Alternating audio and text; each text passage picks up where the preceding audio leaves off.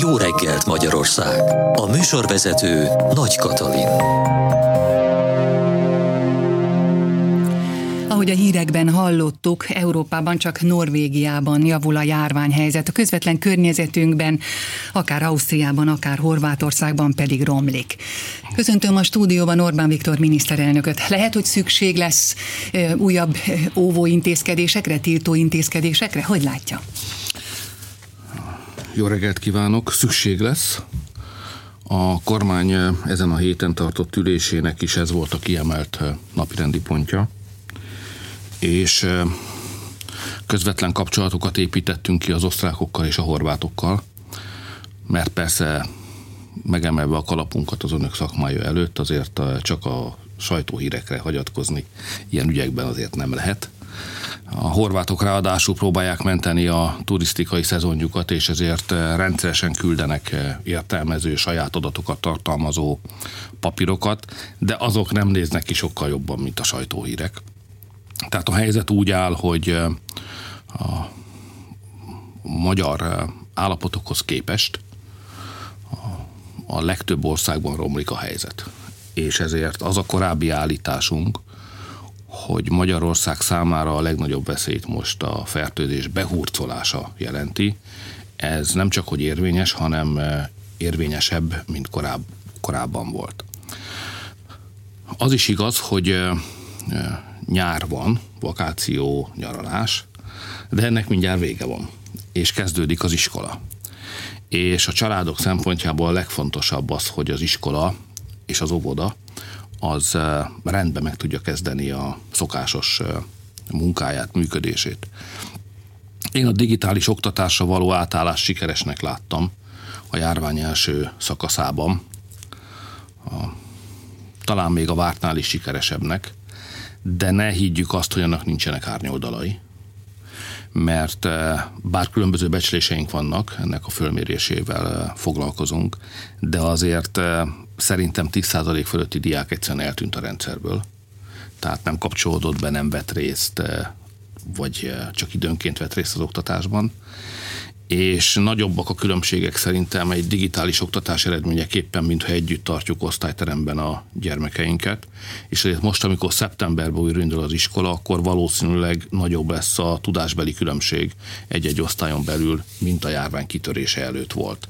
Tehát ismét egységes osztálymunkát kialakítani, komoly szakmai kihívás lesz majd a pedagógusaink számára. Én hiszem, hogy meg tudnak birkózni ezzel, de nem lesz könnyű dolguk. Tehát én azt akarom ezzel csak mondani, hogy ne tekintsünk úgy a digitális oktatásra, mint a bohóztréfában, hogy van másik nem működik a rendes, előveszük a másik, és ugyanolyan jó, mint az előző volt. Nem ugyanolyan jó. Lehet, hogy egyszer majd ugyanolyan jó lesz. Én nem akarom azt mondani, hogy nincs itt még óriási fejlődési lehetőség, de itt és most a személyes találkozáson alapuló oktatási rendszer a mi nevelési pedagógiai céljainkat inkább tudja szolgálni, mint a digitális megoldás. Az csak tartalék. Tehát tegyünk meg mindent annak érdekében, hogy elkerüljük a szokásos rendtől eltérő módon folyó oktatást, és védjük meg a hagyományos osztályokra és iskolai jelenlétre épülő oktatási szisztémánkat. Ezért mindent meg kell tennünk a járvány behurcolása ellen. Hoztunk is mindenfajta döntéseket. Akkor ezek szerint lesz majd határzár, vagy pedig azt mondjuk, hogy most inkább ne utazzanak külföldre az állampolgárok? Előfordulhat az, hogy ugyanúgy, ahogy Ausztriában, Franciaországban vagy Spanyolországban büntetik azt, aki az utcán vagy olyan helyen, ahol föl kell tenni a maszkot, és nem vette föl? Szerintem a saját tapasztalatainkból induljunk ki először, ez a legfontosabb, és utána pedig a sógorokét, az osztrákok tapasztalatait is gyűjtsük be. Eddig így haladtunk, és ez a munkamódszer sikeres volt. Emlékeztessük magunkat, hogy van okunk bízni a saját tapasztalatainkba, hiszen a fertőzés kitörése után mondjuk úgy, hogy az első szakaszban emberek tízezreinek az életét sikerült Magyarországon megmenteni és ez nem egy elméleti kérdés, hiszen láttuk, hogy Nyugat-Európában meg nem sikerült megmenteni emberek tízezreinek az életét. Itt meg sikerült, tehát sikeres volt a védekezés. Van egy tudásunk arról, hogy hogy kell jól csinálni. még hogyha egyébként ott néhány nap alatt kellett összerendeződnünk, de mégiscsak összegyűlt egy tapasztalat. Tehát Tudjuk pontosan, hogy hogy csináltuk márciusban, hogyan kezdtük meg, mi hogyan vált be. Tehát most, amikor szeptember utáni időszakra gondolunk, akkor elsősorban ezekre a tapasztalatokra kell építeni. És a legfontosabb, miközben ugye itt az a modern világ információk százezreivel árasztja el az embert, hogy a lényeges meg tudjuk különböztetni a lényegtelentől. A fertőzések száma nem lényegtelen természetesen jó tudni, hogy pontosan hogyan halad ez a vírus, vagy hogyan sikerült megállítani. De a lényeg, a legfontosabb, a döntő, hogy megmentsük az emberéleteket, ne halljanak meg. Tehát az elhalálozások száma az, amit én elsősorban nézek, mert a betegségből meg lehet gyógyulni. Biztos nem kellemes, megkínozza az embert ez a koronavírus fertőzés, de nagyon sokan ebből fölépülnek. Azokra kell nagyon vigyáznunk továbbra is, ők a szüleink, a nagyszüleink és az idősek, akiket ez elvihet, akiket nem csak a lábáról vesz le, hanem egész egyszerűen elveheti az életüket, mert az a tanulsága az első védekezési időszaknak, hogy a legkiszolgáltatottabbak az idősek. Minden figyelmünket erre kell fordítani. Óvoda és iskola fontossága mellett is. Na most a második, hogy a behurcolással szembe föl kell lépni. A nyáron átálltunk egy új rendszerre, ezt megengedte ön nekem, hogy itt elmagyarázom a rádióban, piros, sárga, zöld, és így tovább. Ez jó is volt, és ennyi volt. Tehát szeptembertől szerintem ez a rendszer már nem működik. Van még néhány nap a nyaralásból, én mindenkinek azt tanácsolom, hogy aki látni akarja és megteheti, az most nézze még meg a tengert, mert szeptember, ha 1-től, szeptember 1-től már eh, más világ jön. Eh, tehát azt nem mondom, hogy satú, de, de ahhoz közeli állapot fog beállni. Tehát szeptember 1-től, hogy megkezdődik az iskola, nem lehet eh, föntartani a határátlépésnek azt a rendszerét, amivel a nyarat szerintem egész jól és ügyesen menedzselte az operatív törzs. Tehát szigorítások fognak jönni. Én nem szólhatok és nem is akarok beleszólni a magyar embereknek a személyes életvezetésébe, szokásaikba, nyaralási terveikbe, de kellő óvatossággal és tisztelettel arra kérek mindenkit, hogy déli irányba a szeptember utánra ne foglaljon, ne szervezzen, ne képzeljen el magának nagy nyaralásokat, mert az bele fog ütközni határvédelmi intézkedésekbe. Tegnapi adatokat tudunk, 44-jel nőtt az aktív fertőzöttek száma. Hogyha ez a szám növekedik, akkor az egészségügy felkészült arra, hogy ellássa ezeket az embereket. Tudjuk, hogy szerencsére most ilyen 60-70 ember van kórházban, és abból is 6-7 ember szorul csak lélegeztetőgépre. Hát amikor a járvány kitört, és hirtelen mindenki járványügyi tudósá, professzorrá vált, engem is ideértve, tehát ezt bújta, olvasta, és úgy érezte, hogy most már mindent tud. Amiről persze aztán kidőlt a végén, hogy nem tud semmit, ahogy ez a tudományban gyakran lenni szokott. Minél többet olvas az ember, annál inkább az az érzésen ő, hogy ő keveset tud. Tehát amikor az első néhány száz oldalt ennek a járványnak a természetéről elolvashattam, és abban a szerencsés helyzetben voltam, hogy Magyarországon szinte korlátlanul rendelkezésemre állt minden okos embernek a tudása. Tehát akárkit hívtam föl, virológus, kutatót, professzort, orvost, egyetemi tanárokat, azok egy pillanat alatt álltak rendelkezésre, hálás is vagyok nekik ezért. Tehát az ország és nemzetszolgálatnak a kultúrája az ebben a világban az egészségügyel foglalkozó tudományos és orvosi világban rendkívül erős. Ez szerintem a sikeres védekezés egyik eh, előföltétele is, hogy itt nem csak jó szakemberekről van szó, hanem szívemberekről is, akik eh, tudják, hogy ilyenkor eh, mit kell tenni, meg hogyan kell viselkedni. Időnként egészen megható módon igyekeztek mindent megtenni az emberek életének megmentése érdekében, szóval minden tudás rendelkezésünkre állt, és ezt össze is gerebéztük, és azt láttuk, hogy amíg nincs vakcina, addig ez a bizonytalan helyzet fönn fog maradni.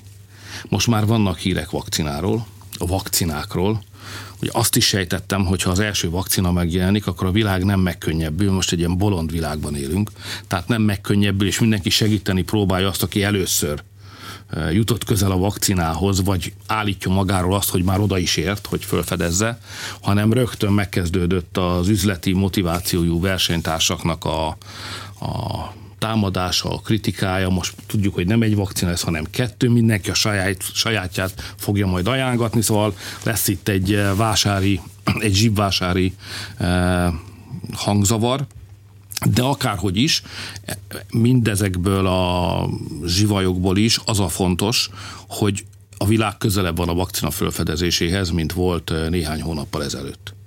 Tehát jó reményeink vannak arra, hogy valamilyen minőségű, valamilyen hatékonyságú, valamilyen védelmet nyújtó vakcina tömegesen is elérhető lesz. Magyarország minden irányba kinyújtotta a csápjait, pontosan úgy, mint ahogy tettük ezt tavasszal. Ugye visszatérő témája a politikai vitáknak, hogy a beszerzéseink azok célszerűek voltak-e, megfelelő helyről történtek-e, jó technológiai színvonalúak voltak-e, és így tovább. Megfelelő áron történtek-e.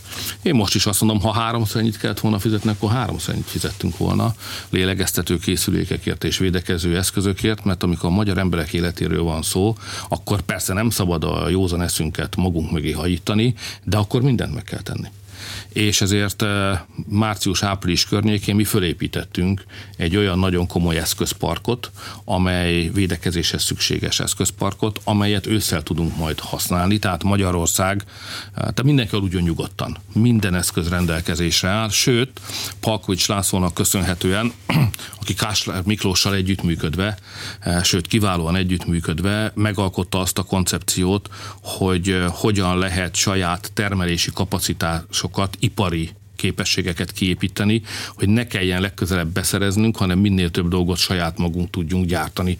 Lélegeztetőkép gyártásban például a világ technológia vonalába tartozunk már a saját gépeinkkel, és lesz egy pillanat, amikor Magyarországon már minden egyes lélegeztető készüléket itthon gyártunk, itthon szervizelünk, saját fejlesztésű lesz, és így tovább, és így tovább. De azt akarom mondani, hogy az országnak jó oka van arra, hogy sokkal kiegyensúlyozottabb lelki állapotba várjuk a vírus második hullámát, mint tettük márciusban.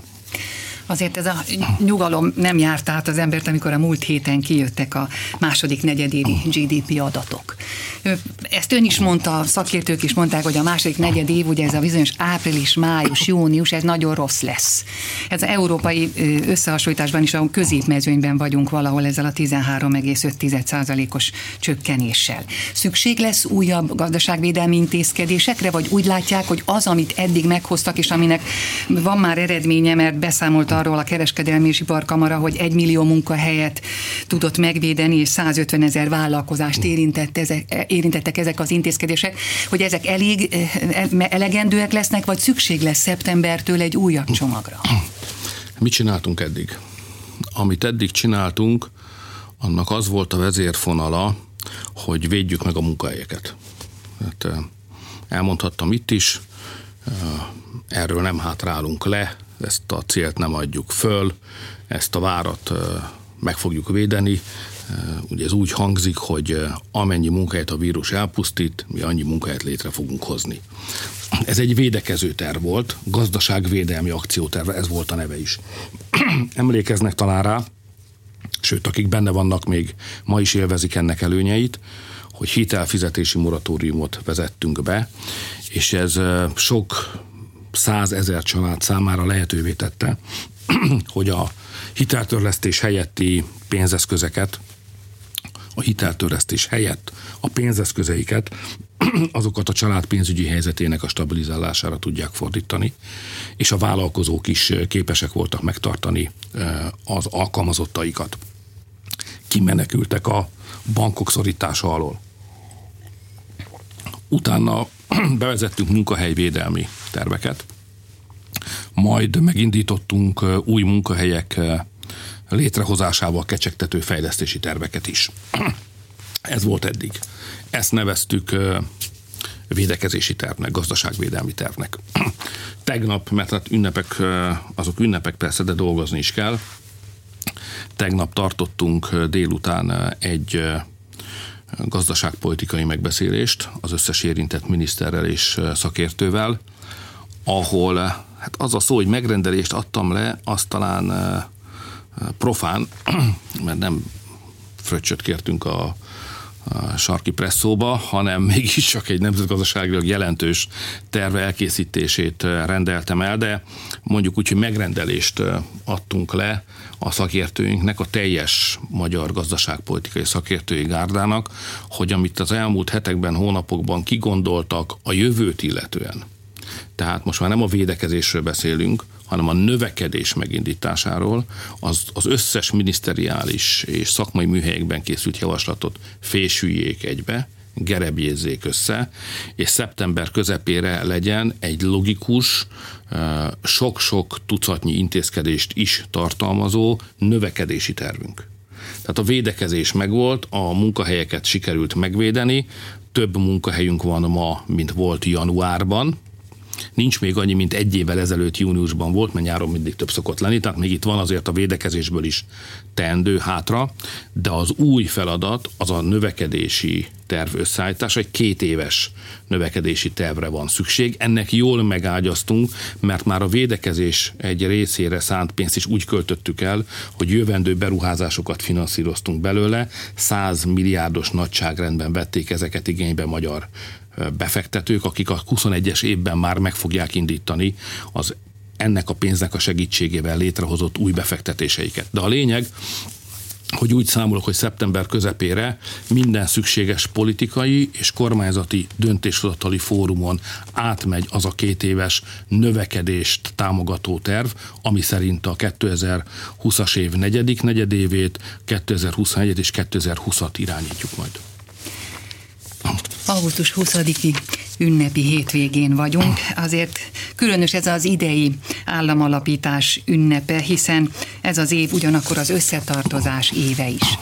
Ön az ünnepi beszédében tegnap ö, úgy fogalmazott, hogy úgy tűnik, hogy, hogy megint különbség van nyugat és kelet értékrendje között, és nekünk itt Közép-Európában valahogy más célokat kell megfogalmaznunk, mint amit Nyugat-Európa megfogalmaz magának. Hogy lesz akkor így egység?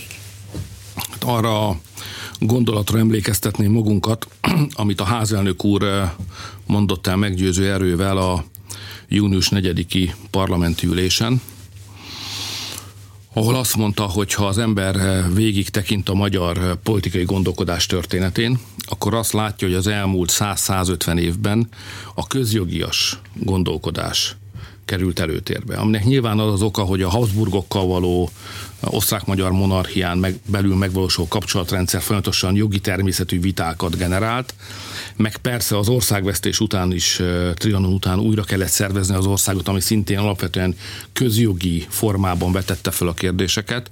Aztán jöttek a különböző megszállások, amitől meg kellett szabadulni, mert megint csak közjogi természetű politikát eredményezett. Én is ebben nőttem föl. Hát 1980-as években csak arról gondolkodtunk, hogy a kommunistákat hogyan lehet úgy megdönteni, és a szovjeteket kiszorítani, hogy lehetőleg senki ne halljon bele, ne kelljen embert ölni, és lehetőség legyen arra, hogy valahogy az alkotmányjog a közjog kényszerítő eszközeivel szorítsuk vissza a szovjeteket, és buktassuk meg a kommunistákat, és legyen szabadság és demokrácia.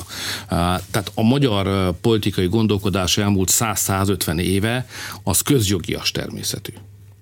De volt másik 850 évünk is, amikor ez nem így volt, hanem alapvetően nagy politikai kérdésekről tudtunk gondolkodni, és nem pedig közjogi részletkérdésekről. Hol van Magyarország? Mekkora Magyarország? Mekkora a népessége összevetve ezt a szomszédainkkal? Mekkora területet tudunk belakni? Mekkora területet tudunk megvédeni? Kik jelentenek ránk nézve fenyegetést? Fenyegetést jelentenek a szomszédaink. Ki lehet-e velük egyezni? Kik a legközelebbi nagyok? És azok a nagyok rá akarnak elépni a torkunkra, vagy nem akarnak? És azokkal el tudjuk-e kerülni a konfliktusainkat, vagy bele kell állni küzdelmekbe, mint hogy bele kell állni a törökkel, hogy egy példát mondjak. Tehát volt azért a magyar politikának, úgy szokták mondani elegánsan, hogy geostratégia vagy geopolitikai dimenziója is. Ez elenyészet. Én most szeretném, ha ez a, olyan időket élünk, amikor szerintem van értelme, és ezért szeretném, ha ez a gondolkodásmód visszajönne. Hiszen jól látható, hogy Magyarország ott van, ahol a honfoglalók kialakították. E, tehát továbbra is a nagyok, a nagyfiúk, azok a németek, az oroszok, meg a törökök. És az ezekhez való viszony kulcskérdés. Fontosabb, mint bármilyen közjogi kérdés. A szomszédainkkal való viszony, ahol az elcsatolt területeink egy része az ott élő magyarokkal együtt van, szintén kulcskérdés a számunkra. Nem közjogi kérdés, hanem sok szempontból politikai, akarat, szándék és erő kérdése. Mi a viszony velük? Tíz évet fektettünk bele, én személyesen magam is rengeteg energiát, hogy a szomszédunkkal kialakítsunk egy olyan viszonyt, hogy azt lehessen mondani, hogy a magyarokat nem elszigetelni akarják a szomszédai, ez volt száz éven keresztül az ő politikájuk, hanem készen állnak arra, hogy együtt működjenek velünk. Ehhez nekik is kellett változni, de nekünk is más megközelítéseket kellett alkalmazni, ezért lehet ma azt mondani, hogy soha ilyen jó Trianon századik évfordulójának évében mondom. Soha ilyen jó viszonyunk a szerbekkel nem volt, stratégiai kérdésekben is egyet tudunk érteni, soha ilyen jó viszonyunk a szlovákokkal nem volt, mint most. Ezek fantasztikus fejleményei az elmúlt tíz esztendőnek, és azt mutatja, hogy aki magyarokkal együttműködik, az megtalálja, vagy akar együttműködni, az megtalálja ennek a módját, sőt jól is jár. Tehát azt hiszem, hogy kialakult egy közép-európai építkezés lehetősége, és ezért nem arról kell gondolkodnunk, mint az elmúlt 100-150 évben gondolkodtak a közép-európai népek, hogy hol találnak maguknak náluknál jóval nagyobb protektorokat. A németek hóna alá fussanak, a szovjetek hóna alá fussanak, vagy a portánál kopogtassanak, hanem ehelyett, hogy egymással szemben keresnénk protektorokat, most itt a lehetőség, hogy összeálljunk, megpróbáljunk együttműködni, megpróbáljuk megszervezni magunkat, és azt a fantasztikus életlehetőséget, amit tudásban, szellemben, energiában, gazdasági potenciálban Közép-Európa jelent, a szuverenitásunkat természetesen megőrizve valahogy összerendezzük. Ehhez tudomásul kell vennünk, hogy egy vezérhajóra szükség lesz, de ezt most nem kell idegenből hívni, mert van Közép-Európában vezérhajó, ezt Lengyelországnak hívják.